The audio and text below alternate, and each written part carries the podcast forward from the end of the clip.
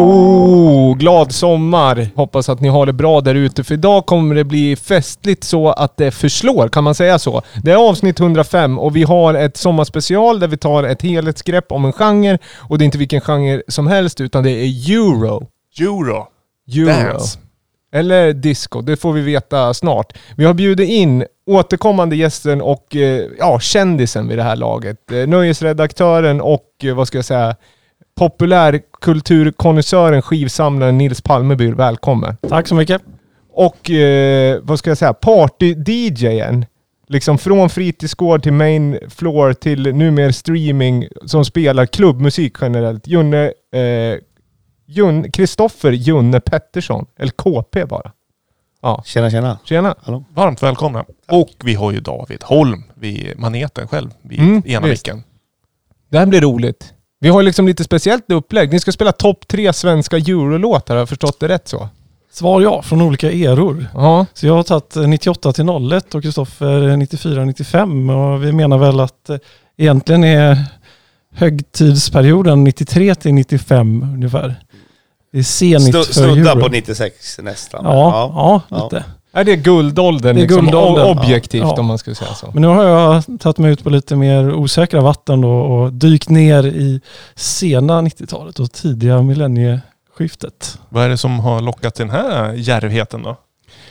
Ja, jag, kanske för att jag har eh, sålt eh, nästan hela min eurosamling till Kristoffer här och eh, Tack. har försökt att göra slut med 90-talet lite här under corona kanske inte minst. Gå sådär eftersom jag blivit till den här podden. Ja. Ja. Och eh, blivit vän med Junne på köpet. ja, så nu får du höra alla dina skivor. Det, liksom gick, alltså det är bara att de inte, du har bara flyttat dem egentligen. Alltså investera också att du har liksom lättat på ko- kostnaden, men de, de är inte ute ur livet egentligen. Nej men det är bara härligt att de kommer till glädje Ja. och spelas friskt. Det är som att sälja en soffa till grannen ungefär. Mm. Ja. Han kommer sitta där ändå, eller? Lite, lite så. Ja, Men det här är också en poäng i det hela att det är väldigt svårt att komma vidare i, inom euro tycker jag. När Mm. man har vuxit upp med det.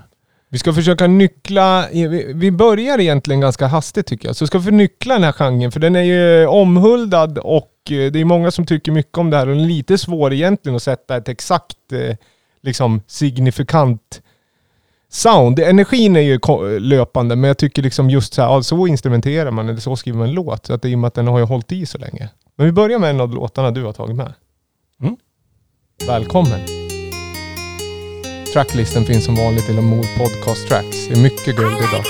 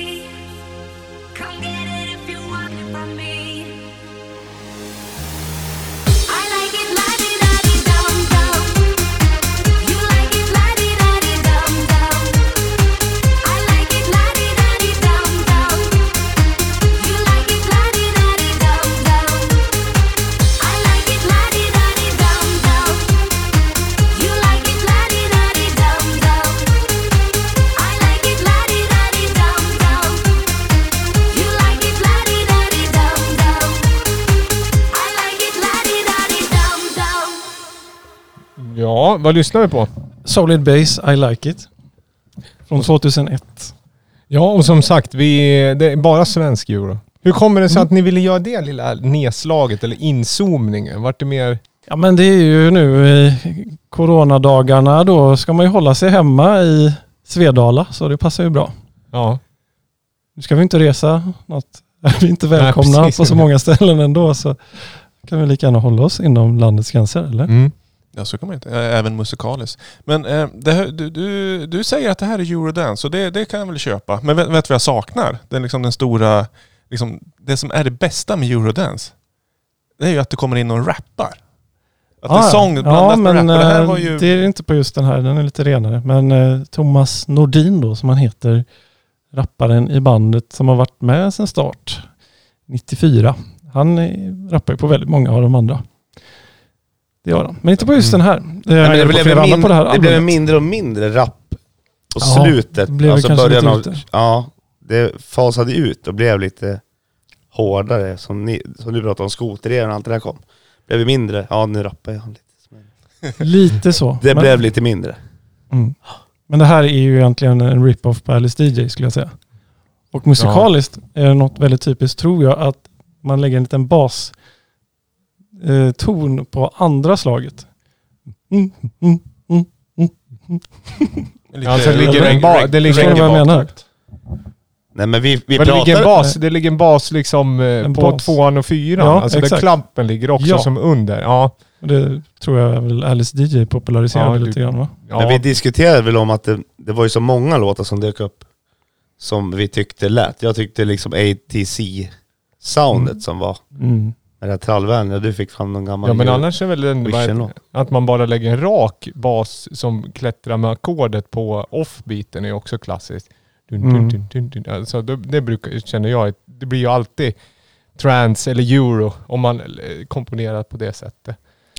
Eh, Men det är som sagt, rappen saknas lite. Är, Ja, och när men- börjar rappen försvinna i euron? Måste vara 97. Ja. När rappen blev krånglig och stor och mer samhälls... Alltså det, rappen har alltid varit samhällskommenterande men den kanske, man kanske kapitaliserade lättare på den initialt. Ja, sen var ju i och för sig hiphop stort i hela tiden här under de här åren. Men de hade inget med varandra att göra precis kanske.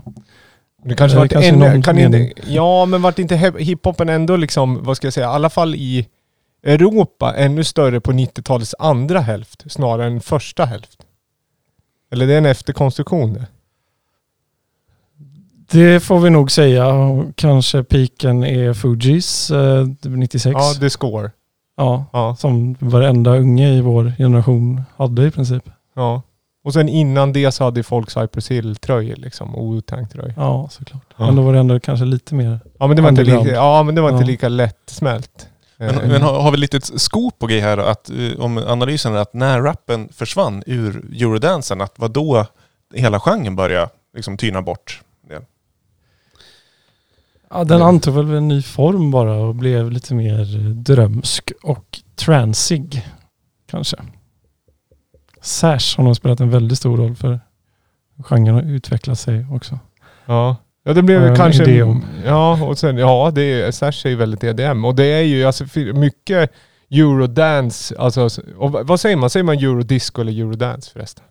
Eurodisco säger man i folkmun i Sverige, Ja. men det är bara i Sverige som termen används som den gör här. Eurodance är den mer internationella termen. Mm.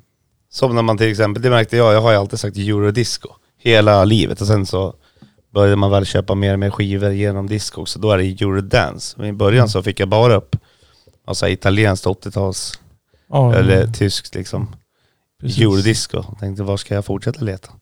Och sen har vi underkategorier som Eurohouse, kanske vi kan räkna in Wigfield, Saturday Night, Eurotechno. Ja. Men den, Saturday? Night, Night är ju mer Ja. housey för att den har ju den piano... Ja. Dun, dun, dun, dun, dun, dun. Alltså lite den är mer, långsammare ja, ja precis. Ja. Och sen att den är mer perkussiv, att groovet ligger inte så mycket i pump. Alltså den har ett, den har ett tydligt percussion track egentligen som gör att den svänger lite mer. Det är väl därför den är eh, housey skulle man kunna säga.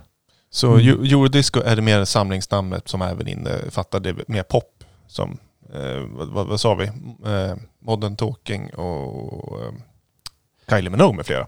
Och själva Nej, Eurodance. ja, inte så mycket Kylie Nej. Minogue. Hon är från Australien. Fast man kanske och kan vara det. producerades av PVL, Stockgate Gun Waterman, gänget från England. Ja. Så mm, vad ska vi kalla det då? Um, Det är väl mer, ja, ja, det är, ja men det är, det är väldigt typiskt för just det är PVL disco, vad de gjorde. pop liksom.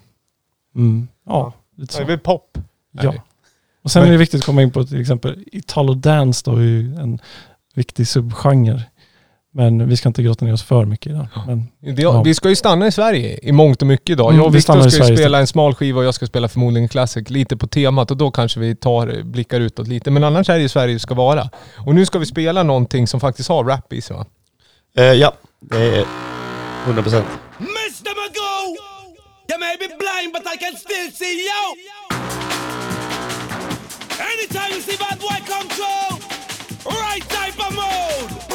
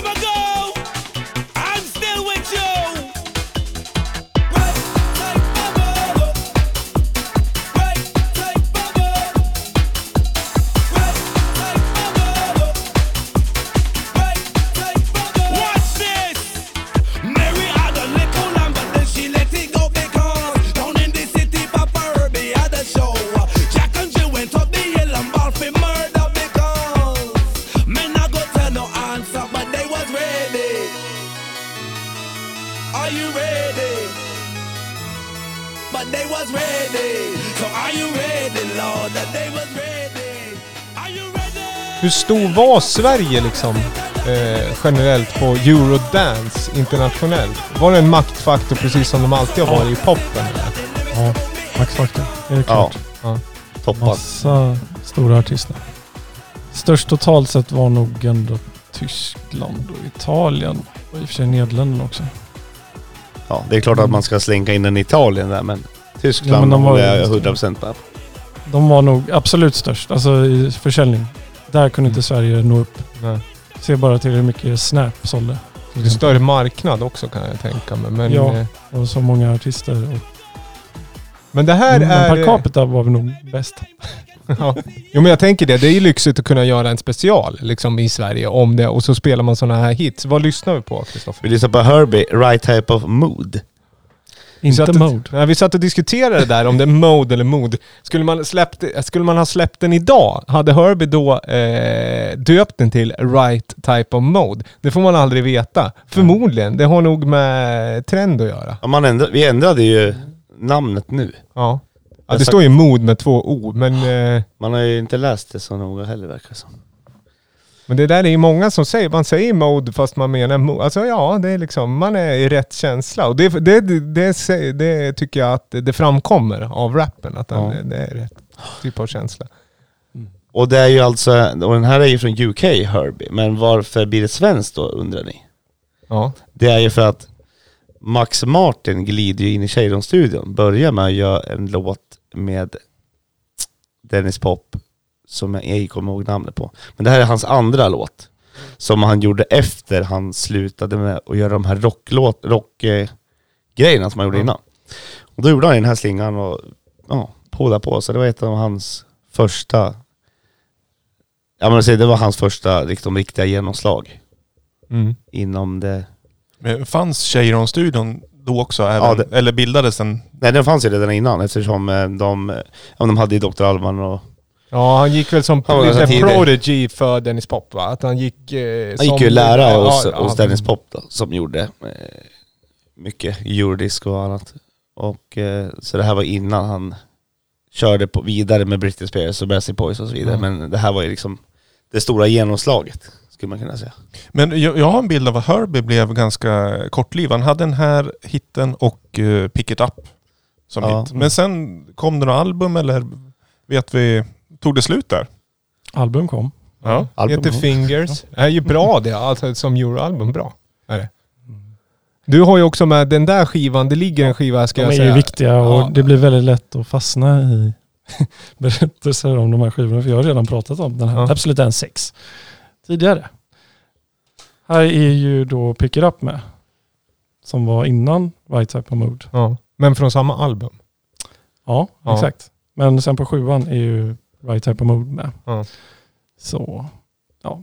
Väldigt viktiga Mm. låtar. Men också dem- formbara. Just den där och Absolut Dance 7. Det är ganska Ja. formbart för många, en generation i Sverige. Vi ska inte stanna där heller i och med att vi ska ha ett större grepp. Men det är ju...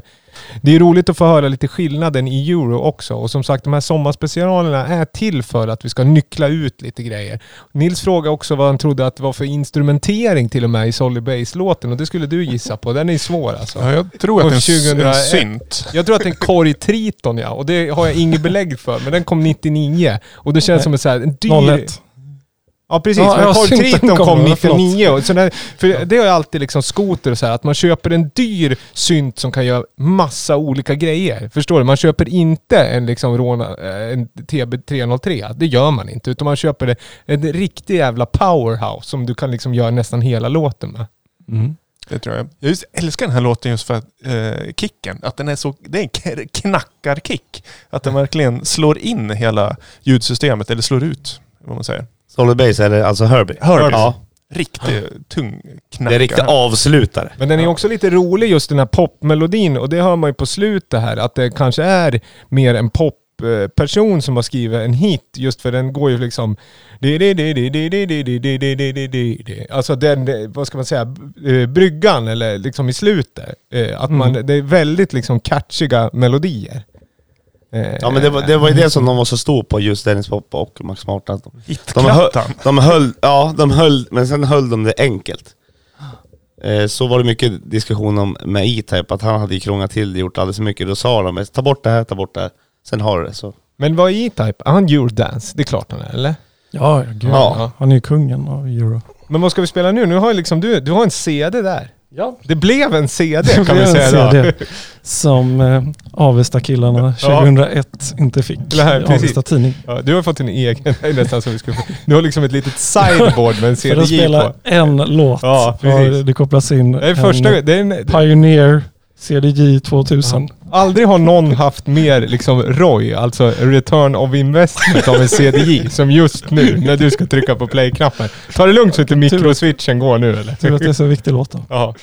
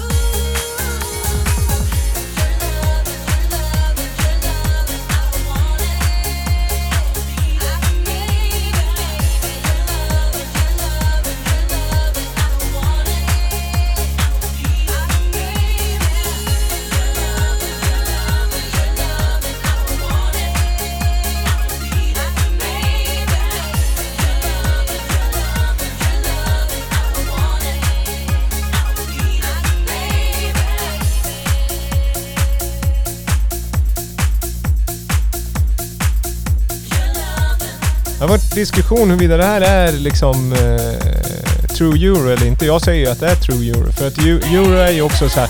Den lever ju vidare den här genren i liksom Eurovision Song Contest, contest och även i EDM liksom. Ja, Då kan det är Euro House. Euro House. Säger jag nog om Ja. Booster då. Your Lovin' från 98. Är det Eh? Sandra 23 år och Sena 20 år. Det är med en säljtext här. Och eh, det finns mycket att säga om den här kan jag säga. Bland annat att den var officiell eh, love theme till eh, dataspelet Wannabe. Som släpptes i november 1998. Och det var ett eh, dataspel där man skulle bli stor inom ja, en rockstjärna helt enkelt. Det gick ut på det. Så det floppade ganska rejält. Och det här eh, det lanserades på Ung IT-mässan på Eriksberg i Göteborg eh, cirka september 1998. Och då var jag där. Och så spelade Booster, stod jag längst fram och kat- jag fångade den här singeln. Oh! Och det är nog den enda CD-singeln jag har behållit nu när jag har rensat ut min CD-samling. Signerad av Sandra och eh, Sena. Hur många var det i publiken är min fråga. Ja, det var inte så många. Det var lite flopp hela den här mässan. De kunde stoltsera med att dela ut gratis Läkerol, någon ny smak som de hade lanserat. Och eh, ja, sen var det ganska trist mässa, men Booster spelade i alla fall. Ge göteborgaren en påse och sen en ny skiva signerad av oss. Han har stått och vinkat här hela... Och titta Ja. på. Det, det är Ja, lite, och det är ju... Om ni kanske känner igen soundet. Ja, Men jag tycker att eurodance, alltså eurodisco och eurodansen, just på det här synt-breaket vart det ju väldigt tydligt. Ja, men det är ju... Tycker jag. Det är poppigt. Jag känner igen det.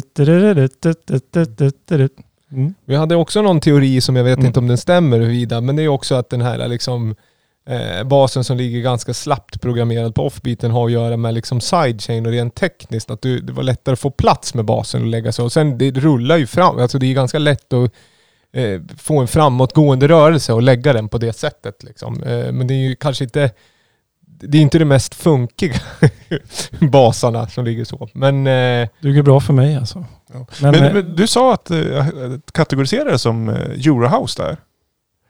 Ja, det Men- kan vi säga. I och med att det här är ju samma producent som eh, Drömhus till exempel. Ari Lehtonen. Som eh, han har både skrivit och producerat den här. Och han jobbar ju även med en annan artist som vi kommer till lite senare här i programmet som jag inte kommer nämna nu så vi får en cliffhanger. Men ja, ni som har hört Drömhus känner väl igen soundet. Ja men det gör vi. Men du, här har vi ett Eurodance special. Så kommer du dragandes med Eurohouse då? Det är lite orimligt. Nej men eh, inom Eurodance, det är paraplybegrepp för Euro. ja, okej, House, det, det Euro, ligger under trance, jag, tycker ändå att det här är jättebra gjort av dig. Jag hoppas att ni lyssnare också uppskattar det. För hade vi bara spelat det här, liksom sex låtar från Golden Era, vad sa vi, 93 till 96.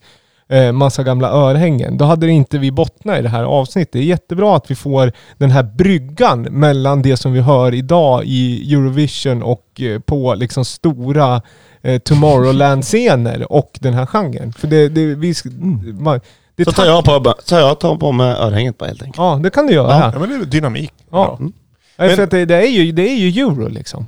Ja. Men Lobster, heter de så? Nej, Booster. Nej, Booster. Ja, läste du kan ha som tumregel, om de heter Booster, jag har alltid haft en tung, tumregel gällande bandet. Och du, om du köper till exempel ett 15-pack Pokémon eller ett 15-pack Magic the Gathering för att liksom utöka leken, då kallas det att man köper ett boosterpack. Alltså det är inte en hel set-däck, det är liksom inte ett core-set, det är liksom inte en temadäck, liksom, det är ingen legacy-däck, utan man köper ett boosterpack. Så ha det som tumregel, den är väldigt lätt att komma ihåg. Så Det, att det är heter de- positivt. Ja. Bra. Mm. Men vad, vad har vi Booster idag då? Eller vad, Nej, hände, det vad vet hände jag inte med för det blev väl ett one it wonder. Men det var ju tydligen en smash hit på Energy. Står här med, på ett klistermärke. Och det här markerar ju också en viktig era inom svensk musik som eh, samspelar lite med eh, herrtidningarna. Slitsmore Café och så vidare och hela utvikningseran. För jag minns att de var med där. Eh, vet jag, båda två. I, antingen var det More eller Slits. Att det var en del av liksom så här, det här är karuseller man gör när man lanseras. Ja, liksom. lite så. Eh, verkligen. Mm. Och det fanns ju innan med, men jag skulle säga att det pikade väl sent 90-tal mer. Och eh, sen kom ju hela... alltså feminismen fick ju en eh, slags, genomslag med Fittstim-boken och Men, eh, med mera under det- precis den här eran också. Så det, ja. Ja.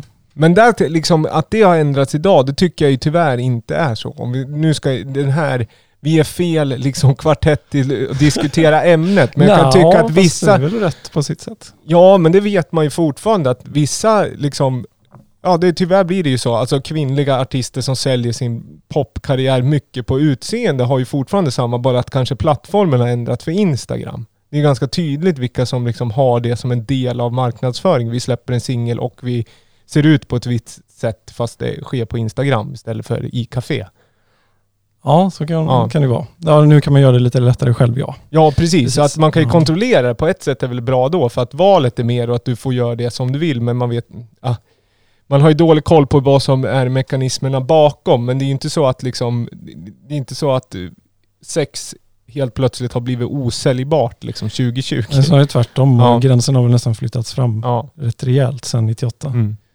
Men förhoppningsvis på enskilda artisters egna villkor mer. Fast samtidigt så, jag menar det var ju helt på till exempel eh, La Cream då som vi kommer till sen. Nu har jag avslöjat vem det är. Fan. Ja, då finns ingen idé. Ja, nu vet Hon ni. ju- Cliffhangern är liksom avslöjad. Nu, ja, Ja. det blir La Cream sen. Ja, drömhus. Hon säger att hon aldrig har gjort något mot sin vilja och så vidare. Så ja, hon har gjort precis vad hon har velat hela tiden. Hon, liksom, hon hade en sexy image. Det var hennes Mm. grej och det behöver inte vara något fel med det. Nej, absolut inte. Nej men och någonstans är det ju så här, den här genren, vi ska göra olika genrespecialer, men det här är ju också den genre som är väldigt eh, någonstans mainstream. Och då kommer ju sådana verktyg in givetvis. Alltså många producenter, Ja. det är pop, alltså det skrivs hits, det är ganska tydligt hur det ska marknadsföras. Alltså det tillhör ju själva formen Ja. också. Men du- Precis. Du har tagit med något annat nu du? Ja, Eller är det är, Euro? ja, är det dags för Slims smala skiva? Jag tänkte det. Redan? Ja, det är... Eh, ni vet reglerna är att ta med något som är väldigt smalt, konceptuellt, musikaliskt och så vidare. Idag så är det inte alls eh, så smalt kan man väl flagga upp för det är en... eh, Det är på temat men det, är, ju- det ändå är det väldigt smalt. Jag drar på. Ska jag dra bumper eller?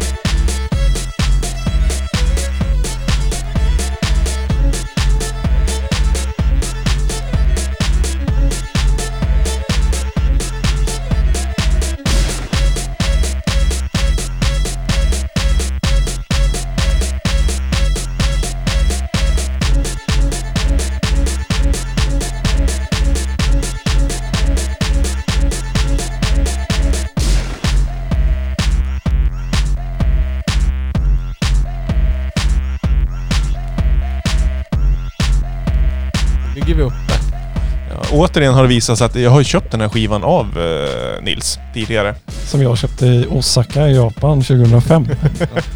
Men det här är ju... Det, det, är, ju counting? det är ju svenskt. Det är Rednecks. Ja. En, en av de liksom stora Också med på den eh, Absolut Dance-skivan vi satt och hänger upp hela avsnittet. Den legendariska första skivan. Men vad, vad är det som gör den här så smalt då? Vi, Döda det, vi, havsrullarna, fyra rullar. vi hör ju att det är en eh, remix. Det, det är en, eh, en 12-tummare vi lyssnar på. Originalet är med också. Eh, vad, har ni några teorier? Om remixen?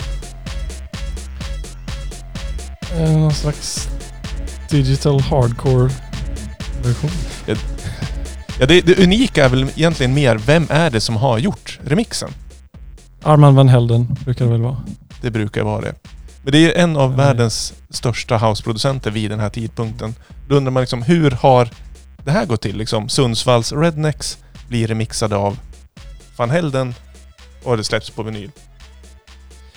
Han Ja. gjorde ju på allt. Och vad jag förstår så fick han typ liksom, tre mille för att göra en remix. Det var så mycket pengar i omlopp då. Det, Ja men det är ju Majors och så vill de ha ett remixnamn Ja. helt enkelt som är från, eh, vad ska jag säga, ett och från New York och Mm. liksom på toppen av sin karriär. Han kan göra vad som helst. Ja. De kommer pressa vad som helst Ja. han gör. det är så är, konstigt ändå. Det, och det, det låter ju så för det här är ju k- knappt spelbart skulle jag säga. är det riktigt risigt dåligt. Ja, ja. Men jag tror, eh, så här, skulle jag vara Van Helden på den tiden, eh, jag, att skulle alla- nog skämmas lite. Men för att rädda sitt eget skinn så har han levererat, det här är eh, Armans Doozy Doe mix. Så har han eh, också skickat med en Armans Funky Trance mix. Och där är det i, nästan i princip ingenting mer från originalet. Nej. Som är mer Van Helden. Så har han nog räddat. Han, han slängde in en extra Ja. remix. ja, för det här är ju så fort, alltså nu. Nu är det ingenting av originalet kvar. Stolpigt van Elden-bit men det har ju ändå lite sjunk liksom. Men det märks ju tydligt att han har ju inte haft något intresse av att liksom brodera kring originalet Kattorna Joe. Utan han har ju bara... Det har ju gå- gått fort. Men det är ju också så här, är man, är man uppe i snurra då går det väl fort antar jag. Ja. Ibland är man väl ibland är man väl bara producera också. Men det är kul att Armand Van Helden har re remixat Rednex. För det är din tes du driver här. Ja, det är min tes. Ja. Kanske kan fråga Karin Rousseau vid tillfälle som är lite tjenig, Van Helden, om ställa han till svars hur, hur det här kom till. Men, eh, fast det, ja, produktiv också. Det är som Gaffa, det kan man ju tipsa om, håller ju på och listar. Vad är det? David Bowies eh, i en topp, en kronologisk ordning av David Bowies hun- 347 låtar. Från liksom botten till toppen. Så att viss, alltså, man gör ju allt möjligt. Hörde att jag tar Van Helden till, till, i försvar här? ja, men det, så dålig var den ju faktiskt inte. Nej men Ja. den är ju också så här, jag vet inte? Nej, det var inte så bra. Men eh, hör, var den okej i segmentet? Ja, det är ju skivan? Ja. Ja. Men som smal skiva så skulle jag säga att det är, nu är det ju betyg här och då är det ju... Det är ju lite, det är ju två Är det 1 plus. till 5 va? Ja. Det är lite kul att det är Van Helden, men det är som Nils säger att man kan tänka sig att det är Van Helden som har gjort det. Jag hade blivit... Hade, det hade varit mer chockande om det var Moby som hade remixat den på något sätt. Jag vet inte. Och de mer k- creddigare Ja, någon som känns lite mer liksom, Van Helden känns ju vid det här laget som att han bara skottar på. Moby känns ju ändå som man har tänkt, alltså lite mer sådär integritet liksom. På något sätt. Vad säger ni då? En trea i smalhet. Ja, ett. Ja, du, det var alldeles för mig inför... Ja det var ju, ja alltså. Det var, jag tyckte att den var svängig men det vågar man inte säga högt nu liksom. Men eh, nej men det där var en etta. Det var ju liksom en... Sådär som det kan låta. Ja. På någon, liksom en av remixerna på den där låten. Men du tyckte inte det var så smalt då? Nej. Som du säger. Nej. Men ni, Mm. ni två som har mycket euro-dance på maxi-singel, hur liksom mycket dåliga remixar är det? Eller liksom hur är remixarna? Fi- Vad är det, om ni bara top of mind, vad är det guldigaste och vad är det som är, vad är det guldigaste remixarna ni har? Jag har ju faktiskt bara fem stycken maxisinglar kvar då. Inom euro. Resten har Kristoffer Men då, köpt. men då kan du ju säga en. Mm. Vilken är den bästa remixen av de där? Oftast är det ju extended som är bäst tycker jag. Ja. Den som heter extended mix. Ja. Som är bara radioversionen i lite längre version. Men ofta där proce- produ- originalproducenten ofta har ju fått brodera ut radion. Eller det Ja, kanske är så lite- den har suttit där från början ibland. Liksom. Ja, då heter det ju tyngre originalmix va? bas. Ja. Ja, men original finns väl inte så? Det kom ju senare inom... Ja det står inte... Nej det är ju... Det är ju radio eller extended. Men det som är, det är att folk vill ju höra, om man spelar sån där musik till, alltså om man DJ ett sätt, då vill de ju, förr var det ju lite coolare med de här remixarna.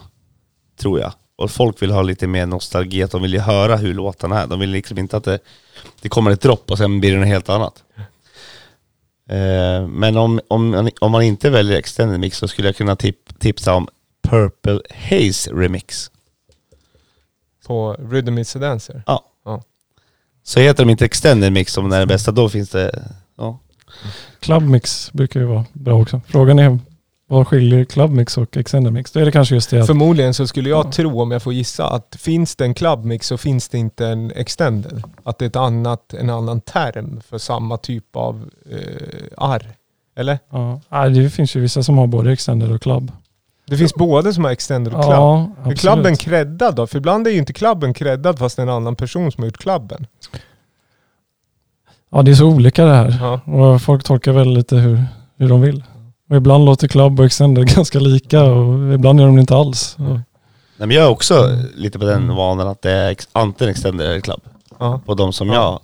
I alla fall som jag tänker liksom. Och origin, original mix, det känns ju mer som så här äh, beatports begynnelsetid. Alltså när vi pratar mm, andra halvan av 2000 eller 2000-tal. Att det hette ori, originalmix jämt. Även om det liksom man, man smetar på det på varenda, varenda låt liksom. Istället för att liksom läm, lämna den obrandad så fattar vi att det är original. Men de hette alltid origin, original mix liksom.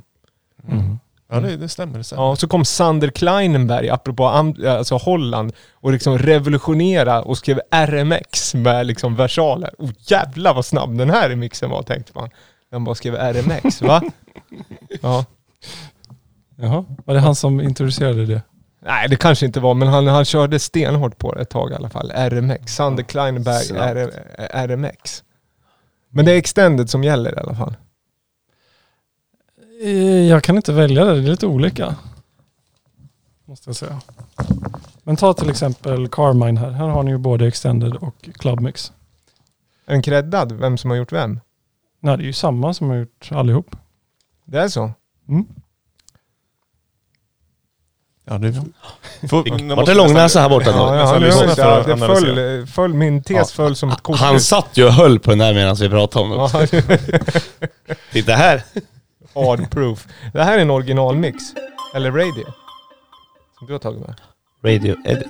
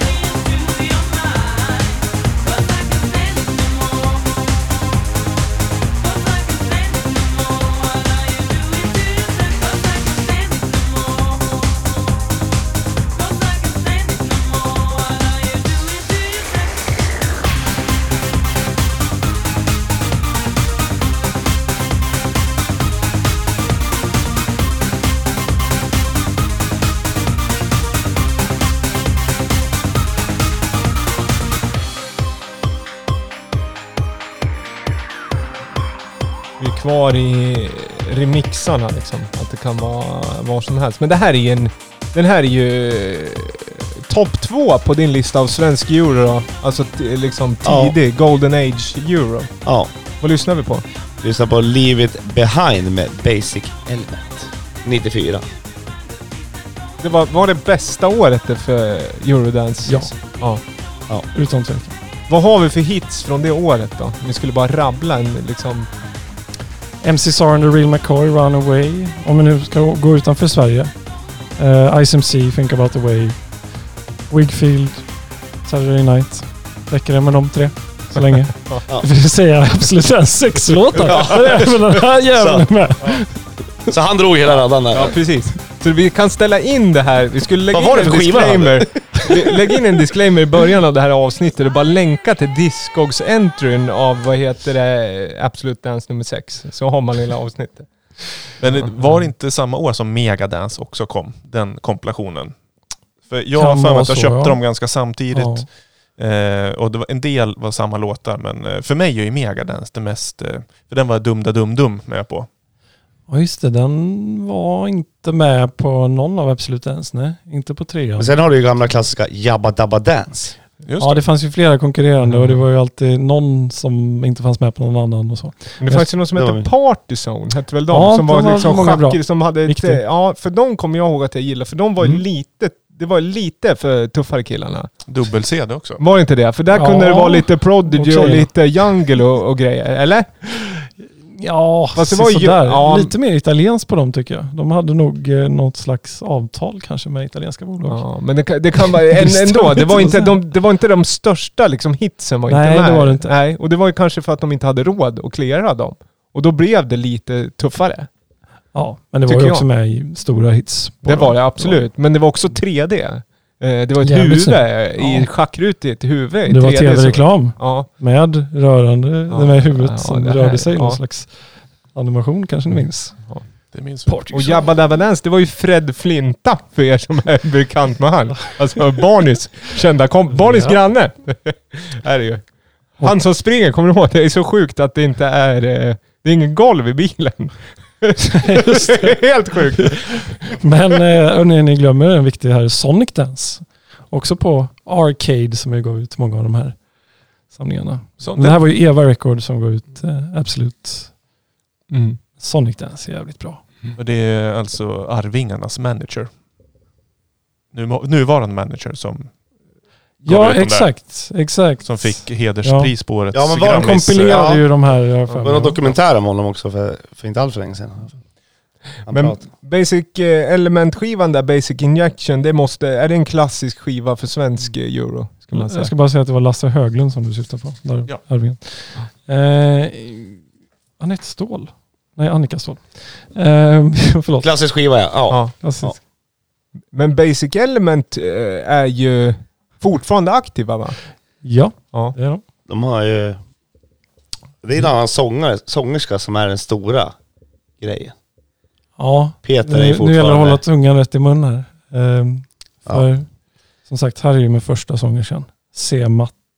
Jo men nu, C-matt. nu, Då. Ja, idag ja. precis. Men de flesta förknippar Basic Element med Sonette Sparell som kom in i bandet 95. Ja hon, kom, hon kom ju Både efter den här. Fiddle och ehm, The Ride. The Ride. Mm. Ja, så hon är inte med på den här. Men det Den här sångerskan hittar de på Arbetsförmedlingen. alltså, Hon heter väl C-matt, eller hur Kristoffer? Ja, var inte hon med i... Inte Sema. Det var väl bara två år det?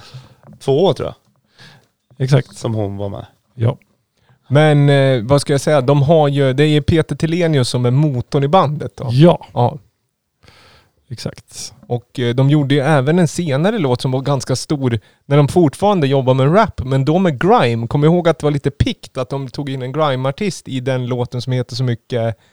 Vad heter den? Var den inte Touch Me Jo, Right T- Now? Touch Me Right Now, som är nu... Äh, nu 2005, nej? Ja men typ. Och så har de rap med och så har de en mm. grime eh, som jag inte kommer ihåg. Men jag kommer ihåg att det, det kändes lite så här, kul att göra eurodisco, svensk eurodisco som lyfter in en UK-rappare som kör lite grime i stil. Men de hade ju en låt som hette Touch Me va? Touch Me Right ja. Now. Ja. Nej men en, en gammal låt. Ja först var Why don't you touch me? Ja. ja. ja. Det var på första. Ja, sen, men sen kom även right 2005 eller om det var nu 2009. I'm gonna touch you right now. Det var, det var mycket touch där I princip det enda som jag kan lyssna på efter 90-talet. Ja, men den är ju, skulle jag, jag sticker ut hakan och säger att den är ju, det är en bra partylåt. Du som mm. spelar mm. mycket partygolv. Ja, men jag spelade ju då, på den tiden spelade jag fredag, lördag, mm. krog. Mm. Och den, den gick ju varm. Ska, skulle man kunna säga att eurodance är en genre där det är ledande fråga, men där det är många som har så kallade guilty pleasures just un, ur den här katalogen liksom? beror på vem du är. Jag skäms inte för någonting. Nej, jag är också så. Det är bara Mm. pleasure eller så lyssnar jag inte. Mm, jag har ju aldrig slutat lyssna på det så. Eh, Men eh, ja, många har kanske, de skäms lite för det, jag vet inte. Nej, det har gått så lång tid nu också. Men Viktor, Det finns är inget att skämmas för Nej. med den här genren i och med att den var så allvarlig i mångt och mycket. Tänker jag, ödesmättad.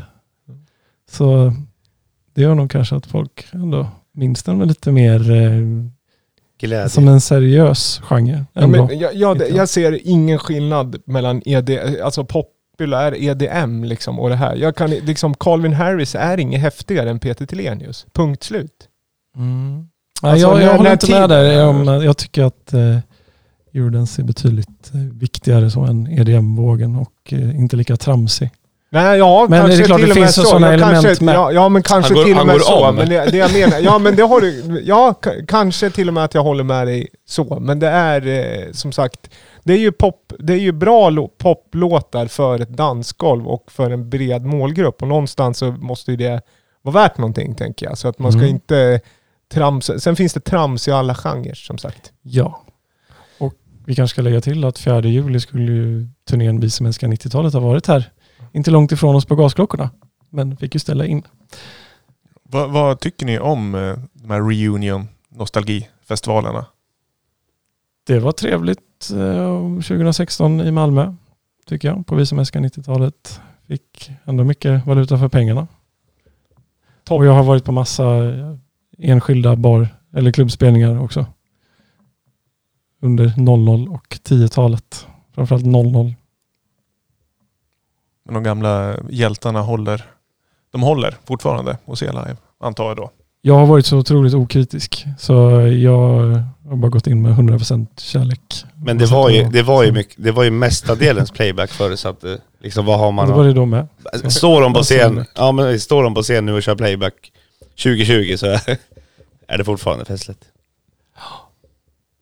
Ja, och så är det- Man ska inte ha för stora förhoppningar på själva live-uppträdandet. Nej, och det är ju inom dans, alltså mainstream dansmusik så är det ju så showerna görs. Mm. Även liksom ny, nuva, nuvarande akter. Det är ju den musiken vi normalt bevakar som har ett mer, vad ska jag säga, teknisk approach. Alltså framförallt eh, live-techno eller live, alltså elektronika där man spelar det live med maskinerna då.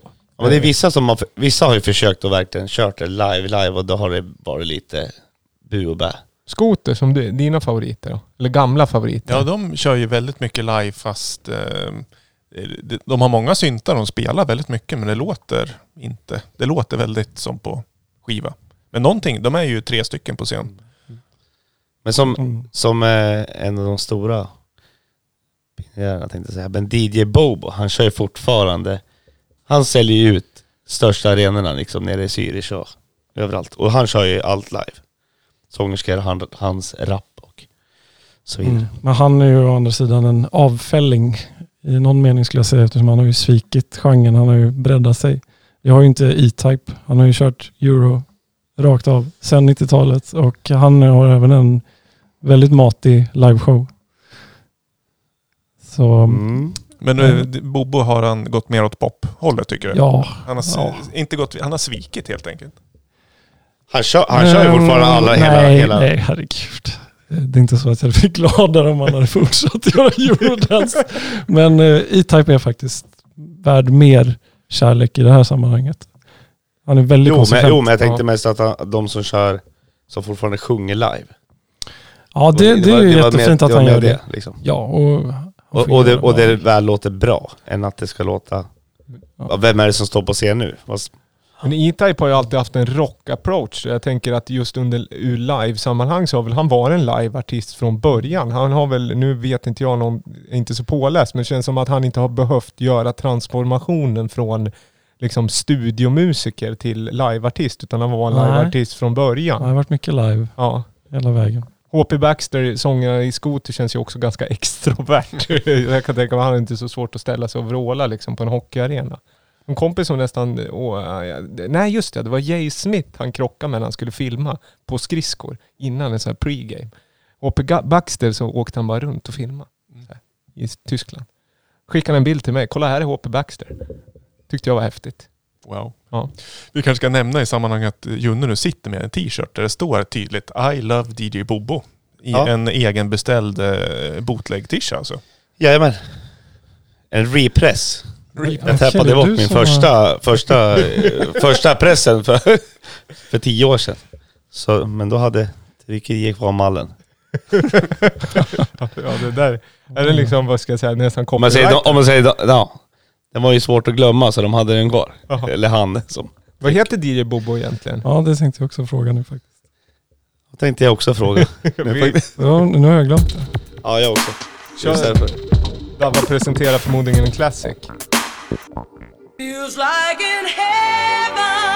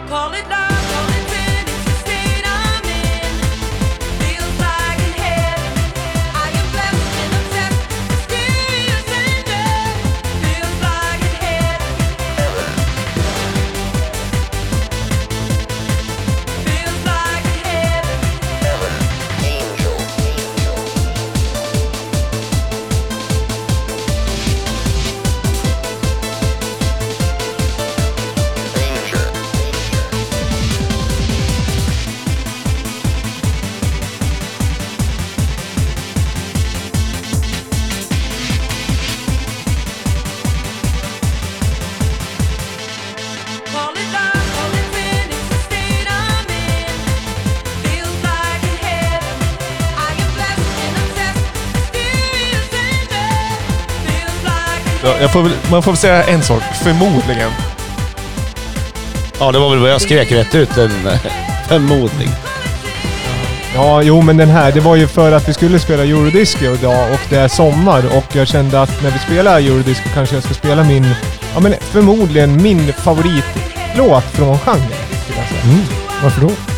På grund av att synten är... Eh, ja men delvis är den ju jättestark i hooken. Den är ju också... Den är, time after time med Cyndi Lauper ekar ju texten och det råder väl olika meningar huruvida den är creddad eller inte. Det står på Vicky att den är eh, creddad Cyndi Lauper, men när man är inne på Discog så är den inte det. Eh, men den är ju också tydligt inspirerad av Time After Time, eh, vilket gör att man känner igen den på något sätt. Men synt-sequensen är så jävla fet på grund av att jag tycker disten är så bra på den. Jag tycker den är den går snabbt, eh, den är lite ruffig med den här, vad kallar man det där? Är det en PC-speaker som säger Heaven? Eller vad är det för plugg? Ja, någon eh, röst... Eh, Ja, det är så creative ljudkort som hade någon voice-over-funktion. Man bara typade in och så sa de det någonting. är sant, det är sant. Ja. Eh, För det är inte en speak and spell. Nej, men jag tror att det är ett creative sound forge, alltså gammalt ljudkort som kunde prata. Det var coolt. Och då, eh, ja, ni lyssnare, har jag fel, rätta mig. Men jag är i rätt ask och rotar. Men, eh, Men stora frågan. Vad är det för DAV? vad är det för DAV? det, det tro, vad, vad skulle du tro? Alex Christensen i United Six, körde han med DAV? Nej, jo, men han körde i... Eh, jo, det är väl i Kubache, tror Ja. jag. Kubache. Ja. Ja. ja, det kan det. Jag vet inte. 96 är den släppt i alla fall, så det är senare. Det är ju United Passande. 6. Passande med U96. Ja. Men det är en senare av deras skiva. Sen så det liksom svalnar av och så liksom gjorde de någon revamp på karriären för några år sedan. Men då är det ju mer kontemporär, vad ska jag säga, dance. Eh, men eh, den är ju inte från, som sagt, de släppte väl någon skivor innan. Das Boot är stora hitten. Ja, 92 väl? Ja, Kommer det kan det nog vara. Den bryr jag mig inte alls så mycket om. Det är den här jag bryr mig om helt enkelt. Ja, ja men den är fin. Ja. Hade den på CD-singel. Har du sålt den? Ja, jag köpte den faktiskt på skivmässa typ 2003 för kanske 50-60 kronor för en CD-singel, kommer jag ihåg. Var ganska dyrt det. Mm. För- förmodligen En jävla CD-singel. Ja. Liksom. Jag vet inte vad jag höll på med. Men det var en Maxi. Ja. Nej, det var En- card sleeve. Papp, nej, Kartong, nej, nej. Inte mer än sida. 29 kronor på skivbutiken. Ja. Ja men den där kanske var, jag vet inte om man ska betygsätta den där ens. Det är ju liksom, det är full pott från hela bunten antar jag eller? Ja. Mycket, mycket bra låt. Är, är det är för, Jo, förmodligen jo en men fyra av fem. Fyra av fem Ja. kan jag nog säga. Har nog lyssnat sönder den något. Kanske att den är lite för snabb för min smak. Men jag gillar ju det snabba med. Ja. Eh, ja. Och den är ju lite mer åt techno-hållet, eller Ja. vad man skulle säga. Ja, Ja, vi smäller till med en svag fyra här ja. Alltså, svag nej, fyra? nej, stark. stark. Vad fan svag då? Går det för fort? Nej, men. Just den här time after time är jag inte så mycket för den heller. Så du- jag tycker att svag fyra är ändå ganska bra. Ja, är det här vi är, det här är är enas vi. Skönt. Fem. Skönt. Slipper vi inte. Ja. Ja, men då blir det lite två lag här. Det är ja. skönt. Det är rätt och det är fel. Jo men det är också skönt att det här är, som sagt, det är lite ovanligt avsnitt för vara den här podden, men det är skönt att vi enas i någonting. Vi är ju trots allt en technopodd, så när vi spelar techno så tycker vi båda att det är techno. Eh, vad skulle jag säga? Ska vi hasta vidare? Vi har kommit fram till plats ett svensk euro mellan...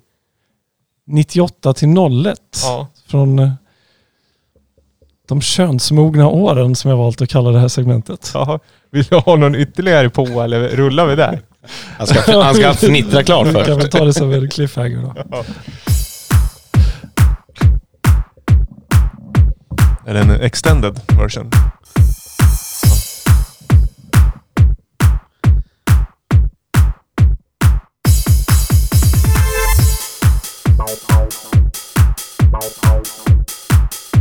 Ja. Bye.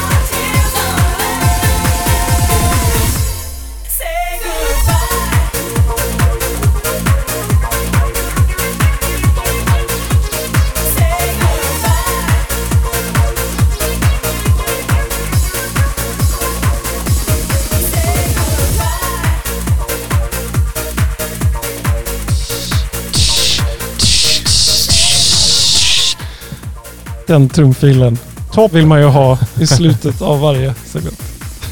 Topp ett eh, svensk euro som när svenska euron hade blivit citationstecken könsmogen according to Nej, Nils Park. nej, när jag hade blivit När könsmogen. du hade blivit kö- Jag trodde hela genren blev Nej, kö- nej, könsmogen vid 2000-talet.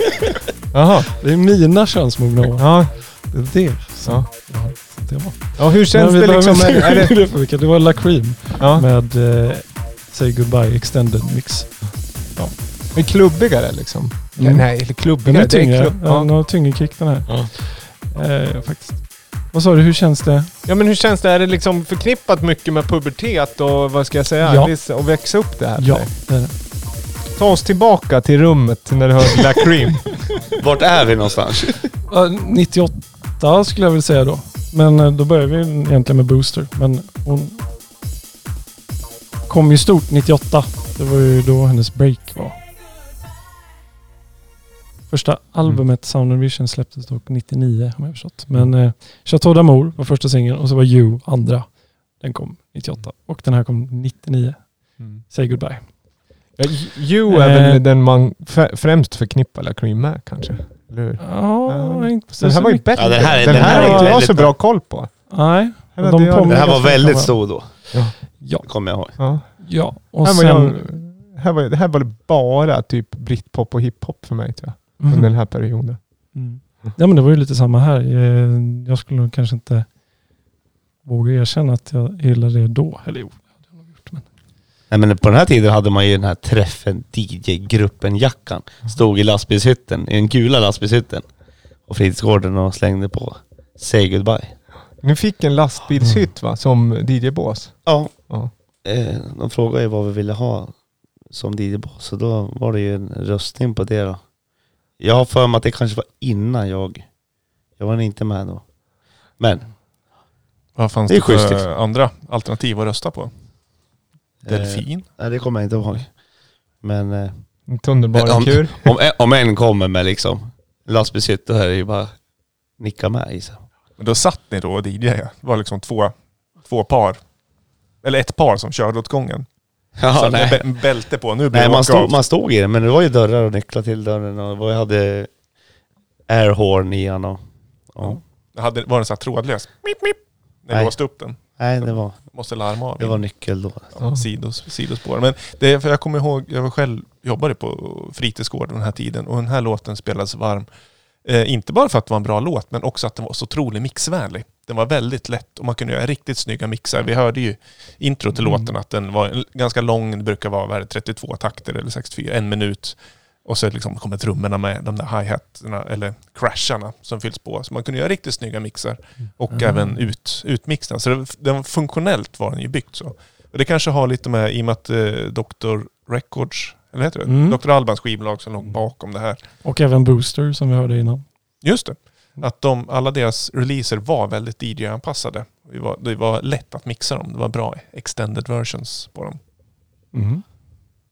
Och det var man ju väldigt positiv till på den tiden. Absolut, det fanns ju inga speciella... Man fick ju filtra själv liksom, Ja. manuellt. Så att det, det var inte mycket till effekter.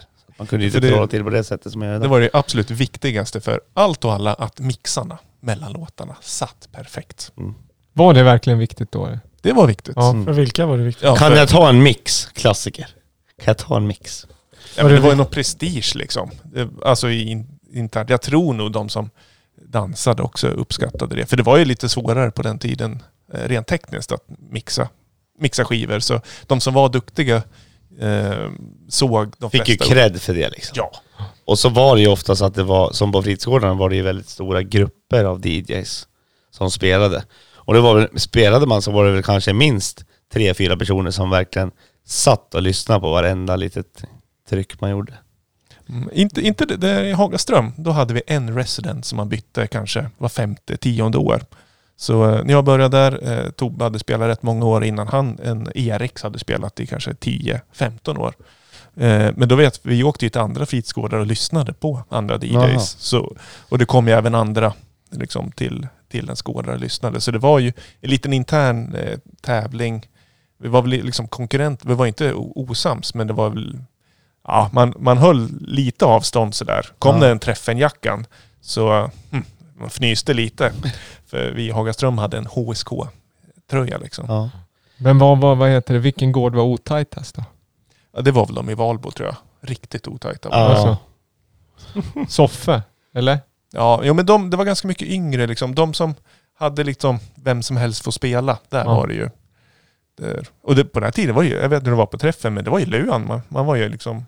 Man fick ju, man fick ju skivcheck, man fick ju checka nu då på skivbutiken fick man. På den tiden. Alltså, Varje fredag. jaha, ja. Tror det var, kan det vara, kan det vara 300?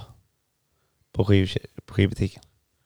Och då köpte du Det, och vi hade ju också skivbutiken tryck på DJ-jackorna. då. Mm, jag hade en liten deal där. Och då var det alltså CD-singlar du gick och Ja, investerade i då? jajamän. Bland annat den här. Ja. La Cream Say Goodbye. Och det var ju... Nej men vi, hade ganska, vi var ganska många, men man spelade ju på fritidsgården och mellan sexan och nian. Gymnasiet, då var det ingen som fortsatte spela, utan man spelade ju där de åren, sen gick man ju vidare. Liksom. Så vi kunde ha, vi kunde vara... Det var ju både en tjejgrupp och en killgrupp. Då. Så tjejerna var ju också, hade en DJ-grupp. Det var gårdarna i Göteborg. Tuff. Ja, eh, jag gick ju på friskolan, Samskolan här faktiskt, när den här släpptes. Så där var det inte mycket av den typen av verksamhet. Det fanns ett uppehållsrum. Men eh, folk hade inte behov av att gå till en ungdomsgård. Ingen lunchdisco. Så, nej, det berodde på den sociala sammansättningen på den skolan kan man säga. Men måste ha funnits andra fritidsgårdar. Ja, ja, på de kommunala skolorna fanns det ju såklart. Stacken till exempel på Lunden vet jag, där fanns det väl någon form av DJ-verksamhet. Jag har förstått. Och vi hade ju lunch, vi hade ju disco varje lunch, spelade vi. På skolan. Mm, Mellan men det har el- hört om att det pågår sedan Men- 70-talet. Ja, mellan 11 och 12 Ja. spelade jag nästan varje dag. Ja, En timme. det låter ju fantastiskt. Bra för hälsan ändå att gå och dansa på. Ja, så var det lite tema ibland och mycket breakdance. Så fick man ju, kunde man ha sådana här shower en fredag. Det var väl breakdance, eh, alltså de som var bäst att breakdansa under ja, den här perioden. Vad pratar vi liksom? Millennieskiftet i Gävle var väl från Sätra nästan. Ja, Sätra, Andersberg, Sörby. Ja, De var grounded, de var ju väldigt... ja. De var väl Sverige skulle jag Ja. kunna tro. Så det var ju mycket breakdance där. Men om vi ska hoppa in i nutid eh, med eurodisco och eurodance. För jag vill att vi ska försöka knyta ihop det här lite. Det liksom är ju som sagt det är ett specialavsnitt. Jag hoppas att ni har hittat, alltså att ni har fått lite så här eh, mer koll på genren och liksom just ja, den där låten. Och podcast-playlisten finns ju som vanligt, Lamour Podcast Tracks. Man kan även liksom expandera förklaringen i podcastspelaren så ser man vad vi har spelat. Men ska vi försöka se, vad är Liksom för nu, man förknippar den här musiken med någonting som har varit. Det är nostalgi, du har varit inne och touchat på vi som älskar 90-talet, det är mycket 90-tal. Men musiken i sig, vad, vad är den idag liksom? Vad är det den har gjort mest avtryck i som man fortfarande hör? Mm. Förstår, det är lite o, oslapp fråga men jag hoppas att du förstår vad jag, eller ni förstår vad jag menar för någonting. Liksom. Ja, I någon mening så levde det väl vidare i EDM ändå, som du säger. Får jag väl motvilligt tillstå. Kanske. Att de krattade vägen då för EDM i någon mening. Men eh, det skulle inte till exempel La Cream säga, för jag lyssnade på en podd med henne och då tycker hon att det var snarare eh, Carl Cox och Todd Terry och sådana man skulle hylla då. Som de som banade väg för det som sen blev det svenska EDM-undret Mm.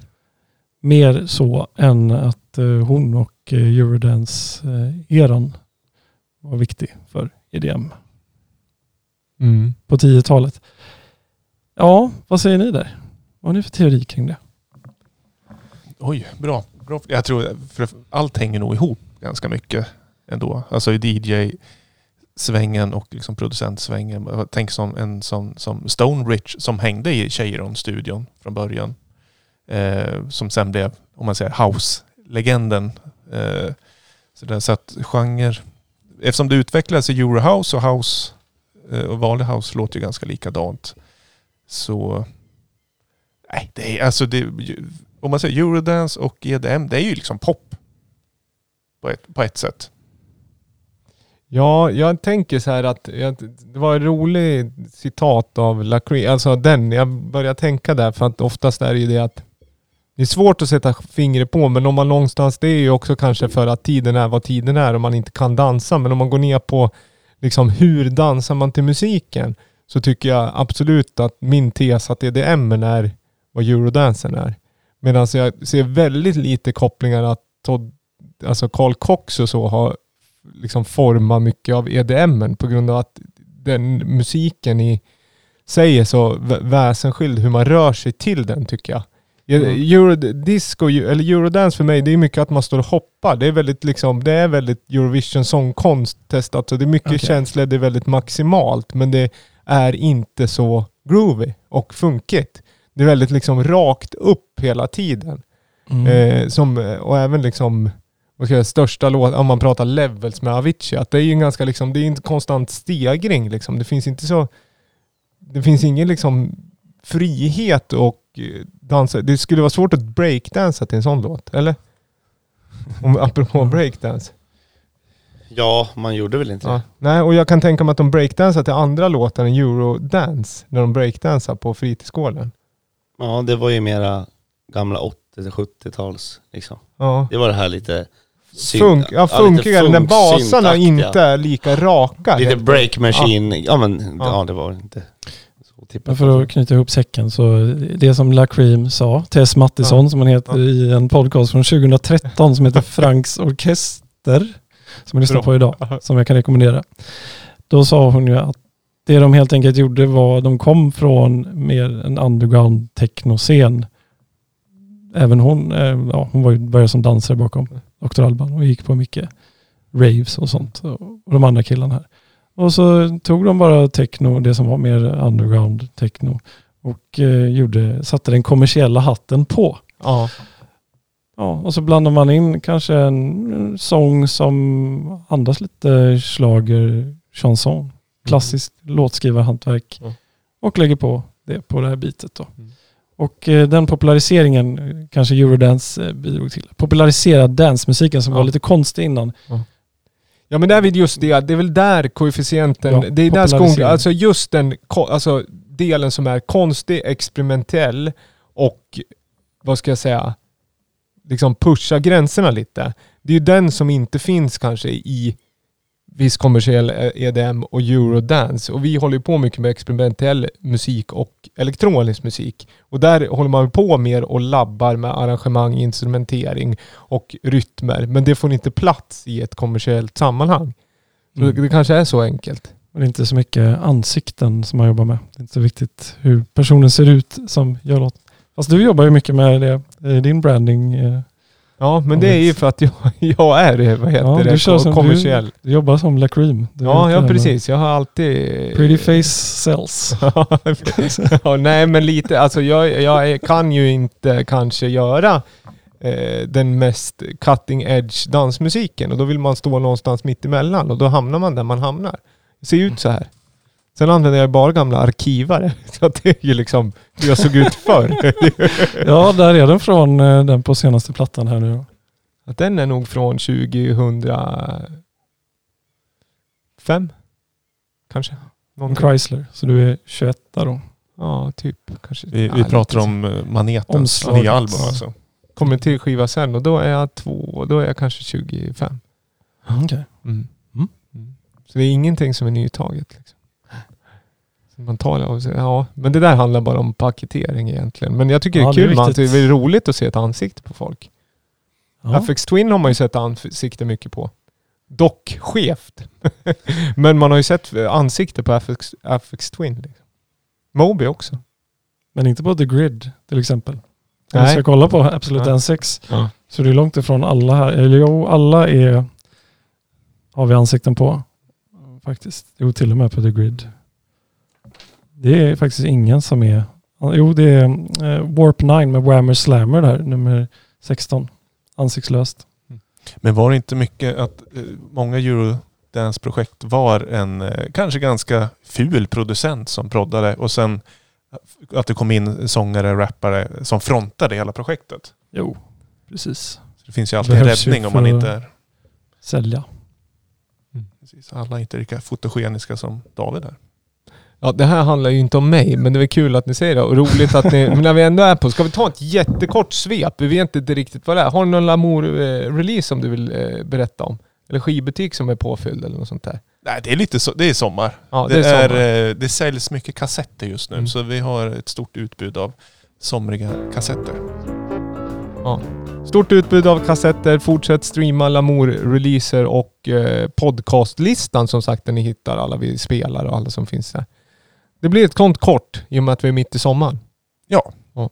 Det, är, eh, det finns alltid mass, massvis att lyssna på.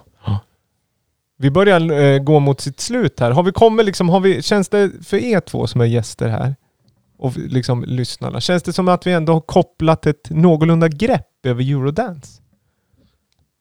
Ja, vi Det har får ju ju, lyssnarna avgöra, men eh, ja. jag tycker att det är hopkoppling, man hör ju väldigt tydligt när den förändras. Från 94, 95 fram tills där du Ja, ja, gud ja. tar vid liksom. Det är intressant om man kan höra det från 10-talet till exempel. 2014 kontra 2021 kommer vi kunna höra en sån skillnad. Det tror jag. Absolut. Jo, det kommer vi i efterhand. Oftast är det ju vissa, hitlåtar. Nu har jag inget liksom, top of mind exempel som ritar om lite liksom, ljudbilden och så är det många som hakar på. Och så någonting som blir o, alltså, som inte blir coolt längre så börjar folk ditcha det. Liksom. Vi har ju, genre kommer och går. Det är som vi pratar om, liksom fidget och glitch som vi pratade om förra gången och så vidare. Frågan är om det är mer eh, ompaketering Ja, på det- 10-talet och framåt. Att allt är gjort. Så att ja men allt är ju gjort. Det, liksom, ja, för- det är ju så. Alltså vad heter det, det, det klassiska är väl att liksom house och disco och så vidare. Liksom, allt är ju snurr på snurr egentligen. Men jag tyckte det blev eh, fin dynamik med att ni valde olika årtal idag. Att det inte bara blev uppstackning av de stora hitsen från 94 utan vi fick lite, vi fick lite att prata om, lite tuggmotstånd här. Ja. Ja. Ja, det var inte smalt direkt, eh, vårt urval. Men, kan nog men tycka det, det det, var det att den inte är smal heller. Men kul att man just bara fokuserar på det svenska tyckte vi var lite kul. Vad ska vi avsluta med? Det är du som har topp ett svenska eurolåtar. Min topp ett, liksom alltid en floor filler. I liksom nästan alla åldrar. Även dagens ungdomar tror jag nog skulle skaka på bra nog till Solid Base Mirror Mirror från 95. Ska vi avsluta så? Vi kör den som avslut. Kolla in musikvideon. Får jag ta och tacka för mig? Tack, tack. Tack.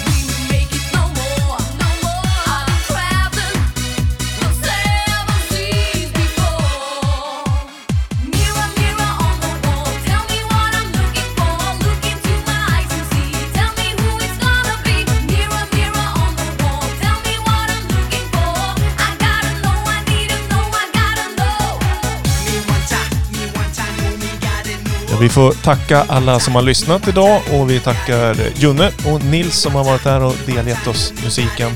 Vi kommer tillbaka om två veckor igen med ett nytt specialavsnitt. Junikåpe på Instagram. Skirt på Instagram. Lamour på Instagram, Facebook, Maneten, Slimvik, Nils Palmeby, GD Premium. Eller Så hette det 2016. Va? Plus. Ja precis, ja precis. Plus, plus konto på Gävle Dag på Mittmedia. Så säger vi. Ha en eh, härlig sommar så hörs vi snart igen. Eh, skicka låttips som vanligt. Eh, kram på er och tack för att ni kom förbi. Och tack för att ni lyssnade.